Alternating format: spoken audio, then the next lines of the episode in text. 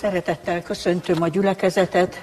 Kedves gyülekezet, néhány gyereket látok szétszóródva a teremben, és először hozzájuk szeretnék szólni.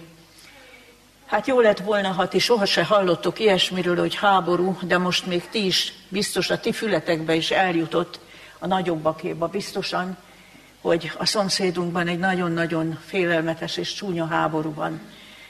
És én szeretnék elmondani nektek egy történetet, amit az édesanyámtól hallottam a második világháborúban, hogy, hogy a Jóisten hogyan tudja az imádságot meghallgatni és megmenteni nem csak a haláltól, de még a félelemtől is. Édesanyám mesélte el, hogy ő ugye a háború idején a Balaton mellett lévő rokonoknál volt ő is, oda menekült, és a rokonoknak volt egy kétemeletes hengermalmuk, és közvetlen mellette laktak, és mindenki tudja, hogy ha bombázás van, akkor a kiemelkedő célpont az, az, az nagy valószínűséggel bombát kap. És hát a, a édesanyámnak a sógornője rettenetesen félt. Két kisgyereke volt, fiatalasszony volt ő is, és, és állandóan attól retteget, hogy bombatalálat éri őket és hát ők nem voltak úgy, úgy olyan felszínesen voltak hívők. Édesanyám volt ott a rokonságban, aki hát mélyebben komolyan hitt, és hát nagyon vigasztalta a sógornőjét, de azt látta, hogy hát lassan megzavarodik a félelemtől, nem mer éjszaka aludni, teljesen idegileg kikészült, és akkor édesanyám elkezdett érte komolyan imádkozni, hogy a Jóisten valahogy szabadítsa meg ettől a borzalmas félelemtől, és hát egyik reggel mesélte anyukámnak, hogy, hogy éjszaka álma, álma volt. Álmában járt kelt az udvarukon föl és alá, és tördelte a kezét, hogy, hogy Istenem, mi lesz velünk, ide biztosan bomba esik. És álmában hallott egy hangot, ami így felülről jött lefelé, és azt mondta, ne félj, mert ide bomba nem esik. És álmában ő fölfelé nézett, és azt kérdezte, hogy ki az, aki szól. És ezt a feleletet hallotta, én a Szentlélek. És annyira megnyugodott, hogy a háború végéig nem fél többet, pedig már nagyon-nagyon kétségbe volt esve. És édesanyám meg hálát adott a Jóistennek, hogy a sógornőjért mondott imáját így hallgatta meg, hogy egy ilyen különös álma volt, és ez megszabadította attól a rettenetes félelemtől. Tehát a Jóisten mindig tud könyörülni és vigyázni azokra, akik benne bíznak, és meg tudja hallgatni az imádságokat. És akkor mindjárt át is térek a mindannyiunknak szóló igehirdetésre. Ugye tegnap országos bőjt és imanap volt, és remélem, hogy szent komolysággal és hittel vettünk részt ebben, mert ugye látható, hogy ezt a szörnyűséget, ami elszabadult, nem tudja senki megfékezni. Hiába jönnek, mennek a, a, az államfők is tehetetlenül nézik, mert ugye a, a félelem, hogy kiszélesedik a háború, világháború lesz, és, és hogy még az atomfegyver is belekerül. Most legfrissebben, ugye biztos mindenki hallotta, hogy, hogy Oroszország komoly fenyegetést küldött az Egyesült Államokba, hogyha ha, ha érzékeny, nagy hatású fegyverekkel látják el az ukránokat, akkor ennek beláthatatlan következménye volt. És az lesz. És a szakértők nem zárják ki, hogy korlátozott hatású atomfegyvernek a bevetésére is sor kerül. Tehát nehogy azt gondoljuk, hogy abba hagyhatjuk a könyörgést egy pillanatra sem, mert ugyan Jézus azt mondta, hogy mindezeknek meg kell lenni, és mi tudjuk is, hogy, hogy a bűn olyan mértékig hatalmasodott el a világunkon, hogy ez az az időszak, amit Ugye Jézus így jellemzett, hogy ez már a vajódási fájdalmaknak a, az időszaka, és e, ilyenkor e, látjuk annak a törvényszerűségnek a teljesedését, hogy a bűn teljességre jutva halált nemz, Éppen most olvastam egy, egy magyar, mai, ma is élő magyar írónak a megfogalmazását, azt mondta, hogy beléptünk a megoldhatatlanságok korába. Olyan, olyan problémák jönnek, amik egyszerűen megoldhatatlanok. Beléptünk a megoldhatatlanságok korába. És ez valóban így van. Nekem azért volt érdekes, mert én meg úgy szoktam fogalmazni, hogy ellehetetlenül a történelem olyan képletté válik, aminek nincs megoldása, mint ahogy ennek a helyzetnek sincs. És mi azt tudjuk, hogy a Szentírás szerint a szeleket egyedül, ezeket a Ugye a Biblia pusztító szelekkel jelképezi a gonoszságnak az erőit, meg a természetben megindult pusztulást, és hogy ezt egyedül csak az Isten angyalai tudják fékezni. És azért azt olvassuk a Bibliában, hogy ezek az angyalok még szolgálatban vannak, egészen a kegyelem idő lezártáig, a hét utolsó csapás küszöbéig. Tehát nekünk még okunk van könyörögni, és ne hagyjuk abba a bőtési manap után, és rendületlenül küldjük imádságainkat, kéréseinket Istenhez, hogy fékezze a szenvedést, és kapjunk még egy kis időt a, az evangél, a végső nagy evangélium hirdetés előkészítésére, mert enyhülések, még rövid szünetek a vajudási fájdalmak idején is lehetnek. És én szeretném elolvasni most alapigeként azt a, az igét, ami mostanában mindig a szemem elé kerül, és mindig úgy gondolom, hogy a, a legidőszerűbb üzenetet tartalmazza számunkra ebben az időben és ebben a helyzetben. Lukács evangélium a 21. fejezetéből idézem a 31. verset. Lukács evangéliuma 21. fejezetében a 31. vers, illetve a 36. vers, tehát Lukács a 21. fejezet 36. versét így hangzik. Vigyázzatok azért minden időben, kérvén, hogy méltókká tétessetek arra, hogy elkerüljétek mindezeket, amik bekövetkeznek, és megállhassatok az emberfia előtt. Ugye ez Jézusnak a nagy profétikus beszédében hangzott el azoknak, akik a végidő utolsó szakaszában, a vajudási fájdalmak idején élnek, és ebben olvashatjuk azt, hogy mi a mi legnagyobb szükségletünk. A legnagyobb szükségletünk az, hogy Isten óvjon azoktól, amik bekövetkeznek, a veszedelmektől, és azután pedig, hogy megállhassunk az emberfia előtt, vagyis ezek már Jézusnak a közeli eljövetelére mutatnak, és hogy amikor ő megjelenik, akkor mi azok között lehessünk, akiknek szabadításukra, végérvényes, csodálatos szabadításukra jelenik meg, elfogadhasson, üdvözíthessen bennünket. De az az érdekes, hogy nem ilyen szimplán azt mondja, hogy ezért imádkozzunk, hanem hozzáteszi, hogy méltókká tétessetek arra, hogy mindezeket elkerüljétek és megállhassatok az fia előtt. Mert ez a feltétele annak, hogy Isten megoltalmazhasson, és megállhassunk az fia előtt. Nagyon érdekes, hogy az eredeti szövege ennek a Lukács 21.36-nak úgy is fordítható, hogy azért imádkozzunk, hogy győzőkké tétessünk. Ugye mindenki emlékszik rá, hogy jelenések könyvében a a hét gyülekezetnek szóló levél mindegyike így ér véget, aki győz. Nekik szól az üdvösségnek az ígérete. És azt mondja, azért imádkozunk, hogy győzőkké tétessünk, mert ezen az alapon őrizhet meg, oltalmazhat Isten a veszedelmektől, és állhatunk meg végül az emberfia előtt. De azt hiszem érezzük, hogy milyen jelentősége vannak, van annak, hogy így fogalmaz, győzőkké tétessünk. Mondhatom, hogy ebben az egy kifejezésben benne van az egész hitáltali megigazulás evangéliuma. Benne van az, hogy öneréből ez lehetetlen. Mi nem tudunk győzni a magunk erejéből, mi csak győzőkké tétethetünk.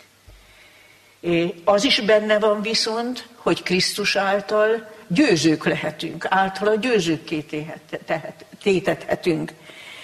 És az a kérdés, hogy mi Erről sok mindent tudunk, de egészen értjük, hogy ez hogyan működik, hogy győzőkké tétetünk, és főleg pedig mindennapi, hétköznapi tapasztalatunk ez, hogy Krisztus által győzőkké tétetünk a bűneink és a jellemhibáink fölött.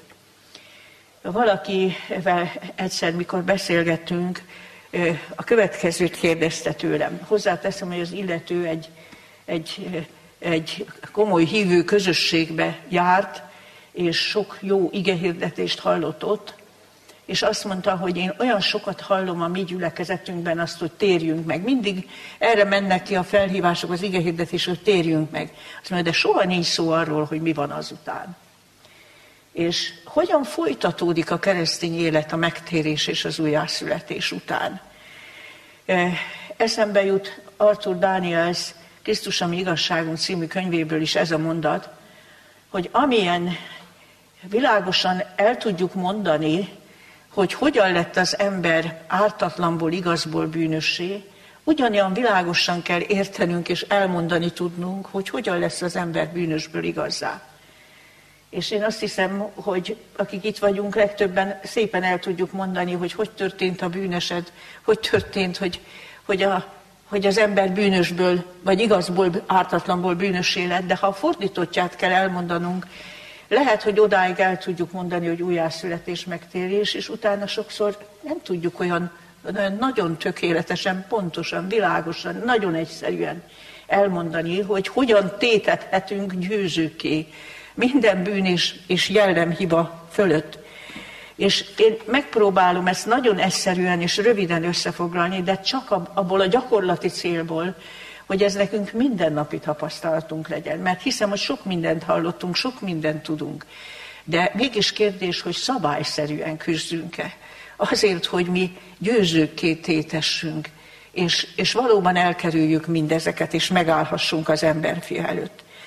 Ennek érdekében, hogy lássuk, mit mond erről az írás, legelőször azt a kérdést teszem föl, hogy miért lehetetlen önerőből. Erre nagyon rávilágít a római levél hetedik fejezetének a második része, a tizennegyedik verstől a fejezet végéig, ami így kezdődik, tudjuk, hogy a törvény lelki, de én testi vagyok, így mondja a Bibliánk, a bűn alá rekesztve. Hát ez, amit így fordít a Bibliák bűn alá rekesztve, ez az eredeti szövegben úgy hangzik, eladva a bűnnek.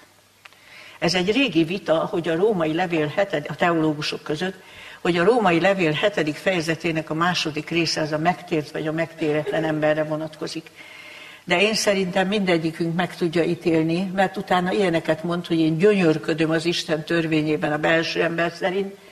Úgy beszél a, a, a, a törvényszegésről, mert belecsúszik, hogy én azt gyűlölöm, én azt gyűlölöm, akkor megkérdezem, hogy megtéretlen embernél van ilyen, hogy gyönyörködik az Isten törvényében, és annak az ellenkezőjét gyűlöli kizárt dolog? Teljesen egyértelmű, hogy itt a megtért emberről van szó. Valójában csodálkozom is, hogy ezen hogy lehet vita, mert annyira világos. És akkor azt mondja, ami nekünk döbbenetes, hogy a megtért ember is eladva van a bűnnek. És utána folytatja, azt mondja, megtalálom ezt a törvényt, milyen súlyos szó ez a törvény, hogy a bűn megvan bennem. Azt mondja, hiába akarok én az Isten törvényének engedelmeskedni, de látok egy másik törvényt, mondja a 23. versben, amely van az én tagjaimban, valahol föl van írva a testemben ez a, ez a törvény, és ez engem rabulád a bűntörvényének. És ezért van az, hogy az akarás hiába van bennem, a jó véghez vitelét nem találom. Itt egy nagyon súlyos félreértést kell mindenképpen eloszlatni, mert nagyon sokan úgy gondolják, hogy ha az ember megtér és újonnan születik, most jön az ő része, most jön az ő feladata, hogy most aztán igyekezzék Isten törvényét megtartani. És hány és hány kereszténynek ez az aggodalmas, keserű tapasztalata, hogy hát igen, én szeretnék, de én tudom, hát azért nem vagyok elfogult magammal szemben. Én tudom, hogy hogy én azért nagyon messze vagyok attól, hogy az Isten kívánalmainak megfeleljek, de, de hát száz egyszer is próbálom, mindig fölbuzdulok, és azt mondom, most már nagyon vigyázok, most már nagyon akarom, most nagyon szeretném, bocsánatot kérek, újra neki fogok, és, és nincs érdemi pozitív előrehaladás. És mi ennek az oka? Ez az alapvető félreértés, hogy azt hiszük, hogy ha a lélek kész, ha már a lelkünk készséges, akkor mi most már képesek vagyunk Isten törvényét betölteni. De ez tévedés. A régi természet nem változott meg. Mit, mi változik meg a megtéréskor, az újjászületéskor? megváltozik az Istenhez való viszonyunk. Ha az ember megismeri az Istent, elosztanak a korábbi gyanakvásai, és mély bizalom ébred benne Isten iránt. Megváltozik az Isten törvényéhez való viszonyunk. Belátjuk, hogy az igazság. Szeretnénk úgy élni. És ezen az alapon az ember szövetséget köt Istennel. De még mindig eladva van a bűnnek, de még mindig ott van a tagjainkban a genetika és a szokás törvénye révén, a bűn törvénye ott van a tagjainkban. És ezt az ember sokszor nem realizálja, és nem érti meg, hogy teljesen hiába való önerőből küzdeni ellen, ez ellen, mert erősebb. Mert a római levél hetedik fejezetében is hogy kiállt fel végül az apostol, aki a maga tapasztalatából indul ki, de aztán ugye általánosítja a keresztény tapasztalatra, és annyira nem talál kiutat ebből, hogy azt mondja, ó, én nyomorult ember, kicsoda szabadít meg engem a halálnak testéből. És ezzel a felkiáltással tulajdonképpen kimondja azt, hogy nincs emberi, önerőből nem lehet, nem tudja ezt a tagjaiban lévő bűntörvényét következetesen és komolyan legyőzni. Egyszer valahol külföldön egy tábor összejövetelen, egy, hát, egyébként nagyon tisztelt igehirdetőtől hallottam azt a mondatot, ami engem nagyon elszomorított. Azt mondta, hogy megtért ember nem kiált. Hát én ezért oda mentem hozzá, és mondtam, hogy hát ahogy a végén mondtam, szerintem minél megtértebb, annál inkább. Éppen, hogy a megtért ember kiállt fel így, mert abban van meg a komoly akarás, és az, azért mondja Pál, hogy megtalálom azért magamban, aki a jót akarom cselekedni, ezt a törvényt, hogy a bűn van bennem.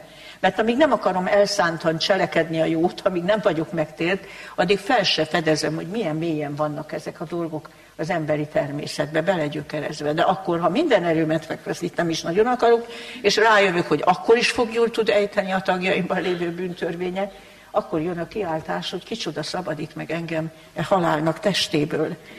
És ugyanerről beszélt Jézus, amikor a tanítványoknak, akik elaludtak ott a legdrámai pillanatokban a Gecsené menikertben, noha ébren akartak lenni.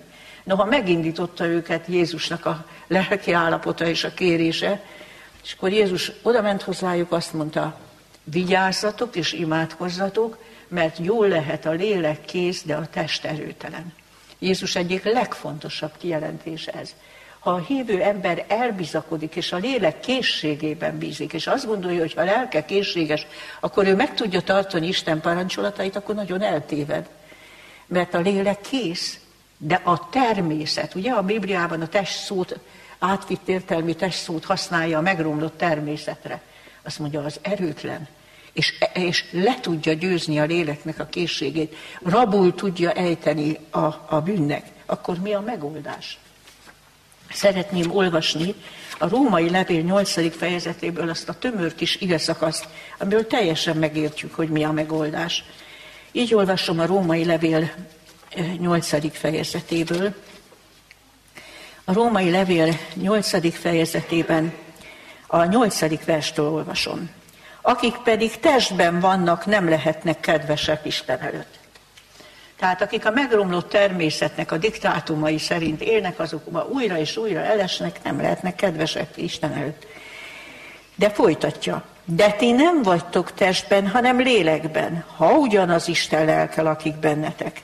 Aztán megint egy súlyos mondat, akiben pedig nincs a Krisztus lelke, az nem az övé.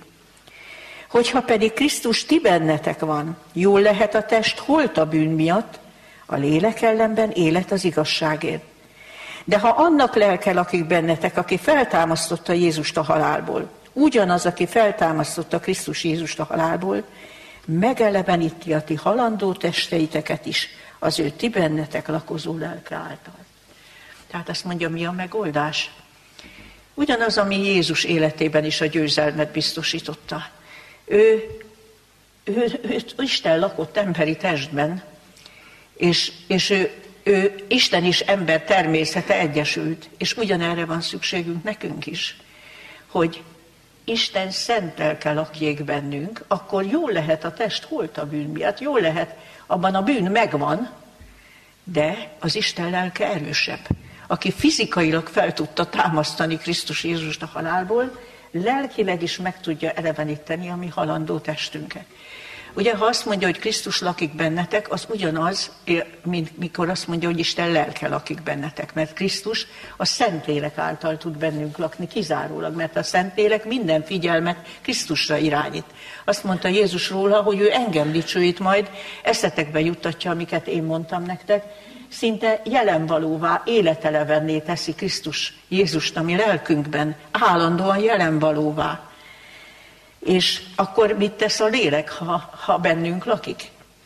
A, egy nagyon, nagyon egyszerű kis igét idézek megint, ami ezt megvilágítja. A Filippi levél második fejezet 13. verse, amely azt mondja, Félelemmel és rettegéssel vigyétek véghez a ti üdvösségeteket, mert Isten az, aki munkálja bennetek mind az akarást, mind a véghezvitelt az ő kegyelméből. Ugye itt érdekes, azt mondja, nekünk is van valami részünk ebben a megszentelődésben, erre vissza fogunk térni, de azt mondja, mert félelemmel, rettegéssel vigyétek véghez, de utána azt mondja, mert Isten az, aki munkálja bennetek, mind az akarást, mind a véghezvitelt. Fontos ez a két lépcső. Az Isten lelke először bennünk mindig az akarást munkája. Ugye milyen finom dolog ez? Egy másik emberben az akarást munkálni. Nem helyettesíteni az ő saját döntését, saját akarását, de annak olyan késztetéseket adni, hogy ezek által, a késztetések által jót, jól akarjon, döntsön a jó mellett. És a második lépcső, ha döntöttél a jó mellett, akkor a véghezvitelt is munkálja benned akkor nincs az a, nincs az a, az a bűn törvénye a tagjainkban, ami ellen tudna állni annak, ha az Isten lelke erősíti meg az akaratot. Ha az Isten lelke ruházza fel mennyei, természet feletti erővel az akaratot. Akkor, akkor, akkor ez mindenképpen legyőzi a bennünk lévő bűntörvényét. És e, akkor azt, azt a kérdést is tegyük fel, hogy mi a mi részünk. Megint idézek egy bibliai igét, Róma 16.20. Ez így hangzik. A békesség istene hamar megrontja sátánt a ti lábatok alatt. Itt is az eredeti szövegre hivatkozom, mert az visszautal az ős evangéliumra. A békesség istene hamar eltapossa sátánt a ti lábatok alatt. Akkor figyelitek, milyen kép van ebbe. Az ókorban, ha egyik király legyőzte a másikat, akkor jelképesen a legyőzött király nyakára tette a lábát. Azt mondja, a békesség Istene tudja eltaposni sátánt a ő tud győzelmet adni, ő tud győztessé tenni, de annyit neked kell tenni, hogy a lábadat ráteszed az ellenség nyakára. A, annyit neked kell, hogy te mellette döntesz, és akkor ő lesz az, aki eltapossa. És azt mondja, ha ez a mi döntésünk megvan, a békesség Istene hamar eltapossa sátánt a ti lábatok alatt. Tehát akkor, ha felteszem a kérdést, hogyan tétethetünk győzőkké? Kizárólag hogyan tétethetünk mi győzőkké? Mert önerőből azt láttuk, hogy lehetetlen. Az első az, hogy teljesen megértsük, egészen megértsük a mi erőtlenségünket, hogy akárhányszor nekifeszülünk, akárhányszor felbuzdulunk, jól lehet a lélek kész, a test erőtelen. Nekünk egy felülről jövő természet feletti erőre, segítségre van szükségünk a mennyei, mennyei szövetségesre, hogy győzhessünk a bűn felett. Emlékszünk, hogy Jézus mit mondott? Ná, ná, maradjatok én bennem, mert nálam nélkül semmit sem cselekedhettek. Ez persze nem a hétköznapi, mindennapi dolgainkra vonatkozik, hanem igazán jót, Isten törvénye szerinti jót, semmit sem tudunk nála cselekedni. Mert ez a, ez a bűntörvénye annyira erős az emberi természetben. És a legelső tehát egy meggyőződés a saját erőtlenségünkről.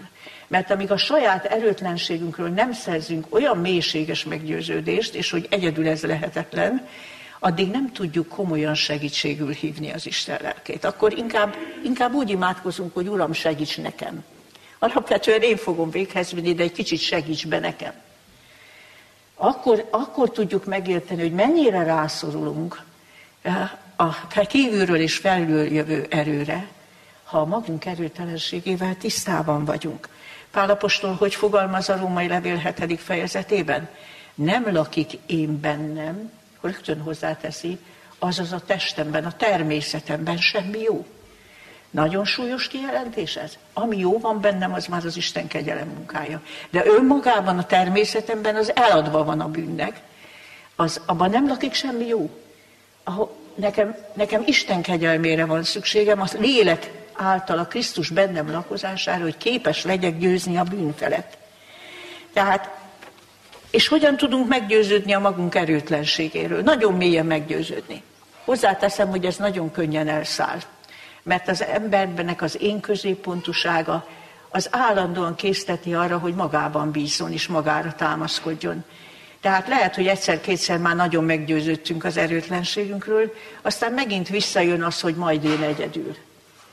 És ezért nekünk a szemgyógyító írra, ami az Isten beszéde, állandóan szükségünk van.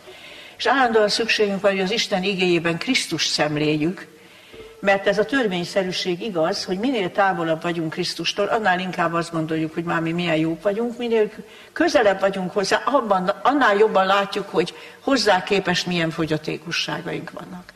Tehát a szemgyógyító írre folyamatosan, minden nap állandóan szükségünk van, hogy Krisztushoz képes lássuk magunkat reálisan, realizáljuk az erőtlenségünket, és ezért szívből tudjunk könyörögni az Isten lelkéért.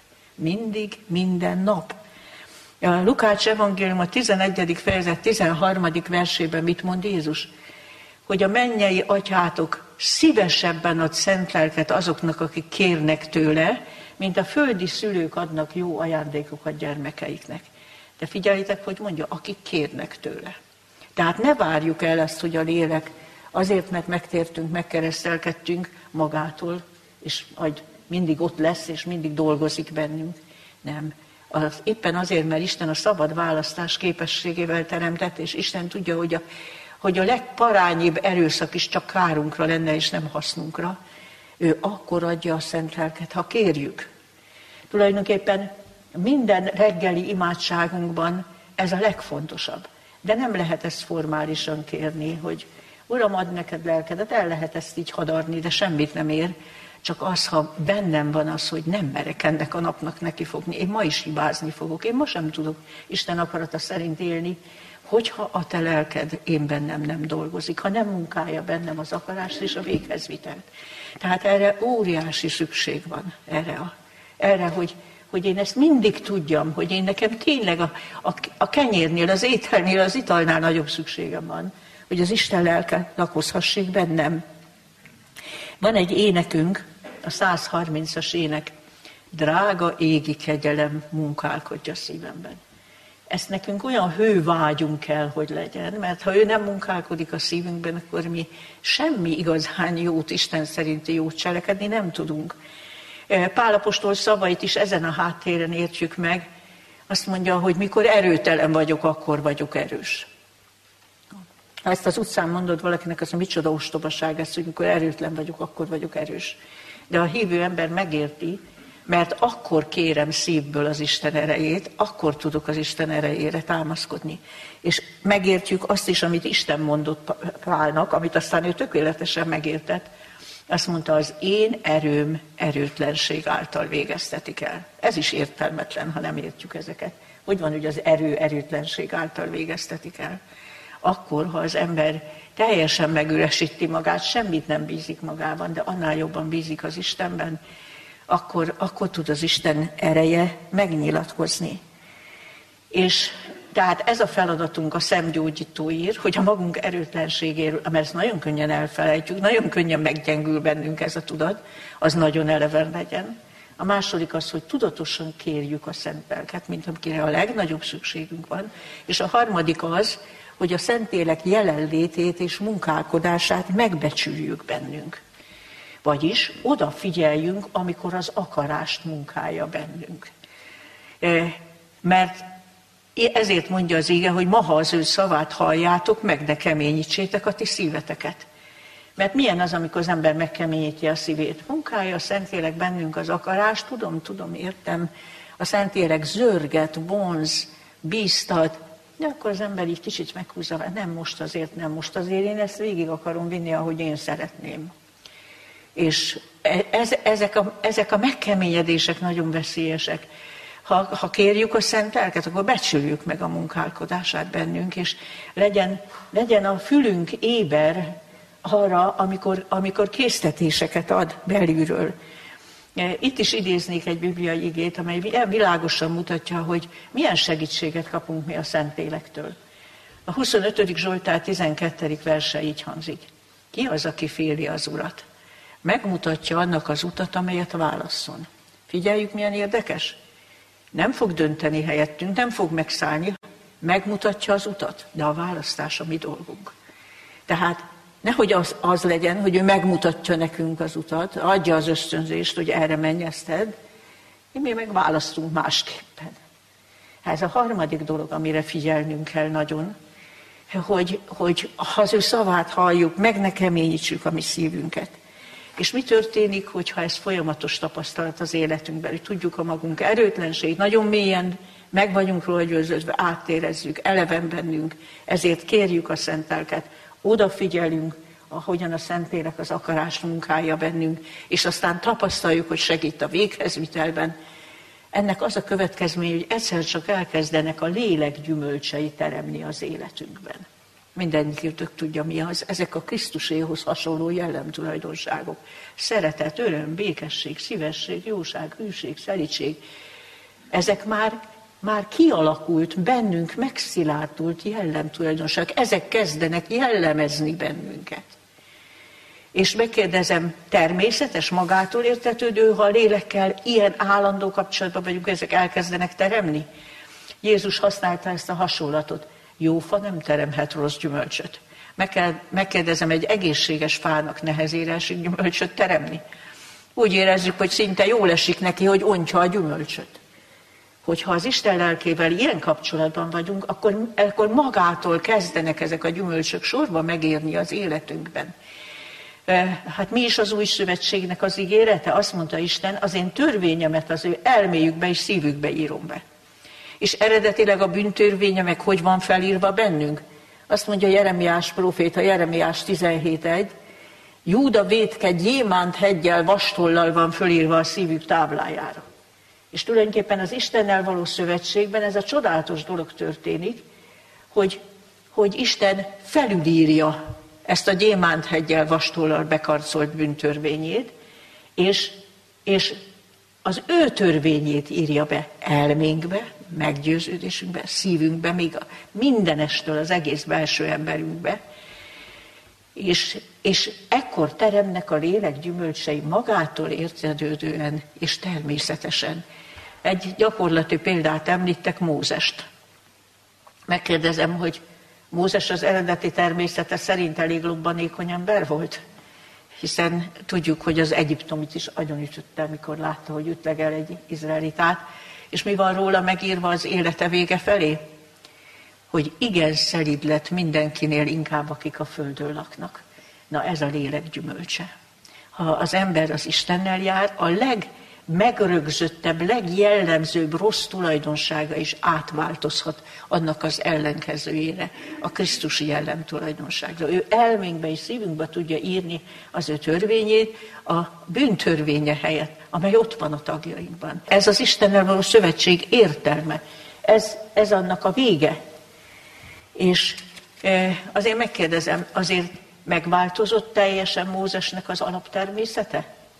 Az utolsó hibét az ígéret földje határán ennek a heves indulatnak a, fölrobban, a föllobbanásával követte el. E, azt olvassuk a, a 106. Zsoltár 33. versében, hogy gondatlanul szólt ajkaival. Milyen tanulság ez a gondatlanul. Még egy olyan Istennel járó emberrel is, mint Mózes volt, megeshetett az, hogy gondatlanságból visszajött a régi természet. Igaz, hogy emberfeletti próba alatt, és ezt Isten nagyon is tudta. Ezért tette azt, hogy a nép miatt megbüntette, de ugyanakkor a leg, legmesszebb menően kompenzálta ezt, mert, mert ő tudta, hogy ez egy, egy végtelenül túlfeszített helyzetben történt, és tudta, hogy Mózesnek az igazi lénye más, és hogy, hogy, hogy mennyi mennyi önfeláldozással vitte a nagy terhet egész életén át, De ezzel együtt óriási tanulság, amíg Isten újjá nem teremti a mi testünket, amiben már nem lesz se genetikai hajlam, se szokástörvénye nyoma, addig a test erőtelensége akármikor felülkerekedhet. Még egy olyan nagy változásnál is, mikor valakinél már a lélek gyümölcsekén bejött ez, hogy mindenkinél szelidebb a földön. Emlékszünk, hogy indulatosan rászólítani, halljátok meg, ti lázadók, és ez nem volt elég, még az is kicsúszott a száján, hogy azt akarjátok, hogy a kősziklából fakasszunk vizet. Pedig ő aztán igazán nem azt gondolta, hogy ő meg Áron teszik ezt, de a gondatlanul szólt ajkaival már már is megtörtént, és a, Isten azt mondta, csak kérjed a kősziklát, ez lett volna a lecke a népnek, ő meg kétszer indulatból rásújtott. Tehát itt láthatjuk azt, hogy, hogy ennek folyamatosnak kell lenni. Ezért mondta Jézus, hogy maradjatok én bennem, maradjatok én bennem. Nekünk nem arra kell összpontosítani a figyelmüket, hogy itt van az Isten törvény, és én ezt most majd én, az én lelkem kész, és én neki feszülök, és megtartom, hanem arra, hogy el ne feledkezzük, el ne homályosodjon bennünk a, a tulajdon erőtelenségünk, állandóan kérjük az Isten szent lelkét. Nem lehet egy egész életről szólóan egyszer kérni, folyamatosan minden nap kérnünk kell, és megbecsülnünk, ahogyan az akarást munkálja bennünk. Nem megkeményíteni a szívünket a késztetéseivel szemben, hogy minél kevésbé szakadjon meg, mert amikor, hogy Jézus mondta, a szőlőtőkének kell maradni a szőlőveszőknek, folyamatosan egy netkeringésben kell vele kerülni, össze kell forni ahhoz, hogy a gyümölcstermés meginduljon. És azt is mondta Jézus, hogy abban dicsőítetik meg az én mennyei atyám, hogy legyetek nékem tanítványom, és sok gyümölcsöt teremjetek. Hát most egy kicsit nézzünk magunkba, és kérdezzük meg, hogy mióta megtértünk, megkeresztelkedtünk, hány korábbi hibás jellemvonásunkat tudta a Jóisten felülírni. A normális állapota a kereszténynek az, amit Péter második levele első fejezetének a nyolcadik verse így mond, hogy ha ezek megvannak, ezek a gyümölcsök megvannak és gyarapodnak bennetek, akkor nem lesztek gyümölcstelenek és tétlenek a Jézus Krisztus megismerésére nézve. Tehát az a jó, ez a folyamat állandó. Megvan és gyarapodik. Egy dologban már a Jóisten átváltoztatott minket, jön a következő. És megvannak és gyarapodnak bennünk ezek a gyümölcsök. Ez a kereszténynek a normális állapota. És milyen döbbenetes az, hogy az ember lehet gyümölcstelen és tétlen a Jézus Krisztus megismerésére nézve. Megismerte, de olyan, mint a terméketlen fügefa ami csak kiábrándulást okoz és csalódást okoz, és az Isten őrizzen meg ettől. És még a befejezés előtt még csak annyit tennék fel kérdést, hogy miben különbözik a, a kétféle szűz a Jézus példázatában, az okos meg a balga. Abban különböznek, hogy van-e olaj a lámpásukban, vagy nincs. És ez miben ütközik ki?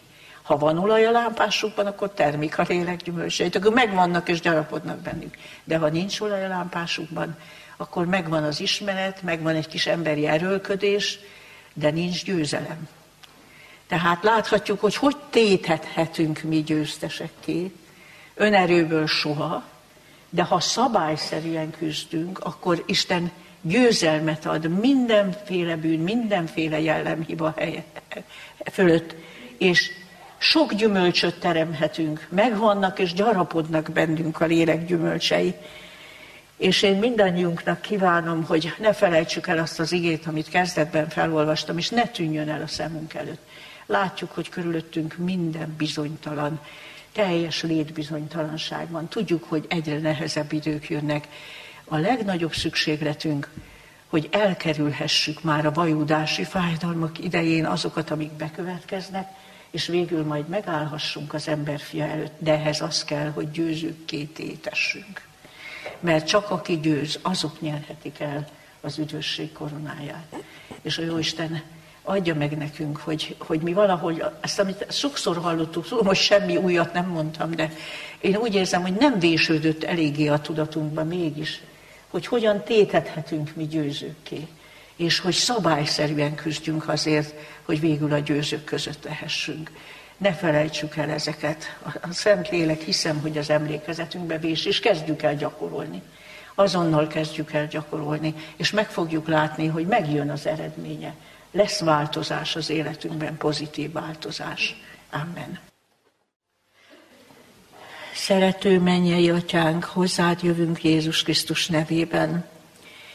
És nagyon vigasztal minket a te mondásod, hogy jól lehet a lélek kész, azaz nem vonott kétségbe a lelkünk készségét, de meg akarod értetni velünk, hogy ezzel önmagában mi sohasem leszünk győzőkké.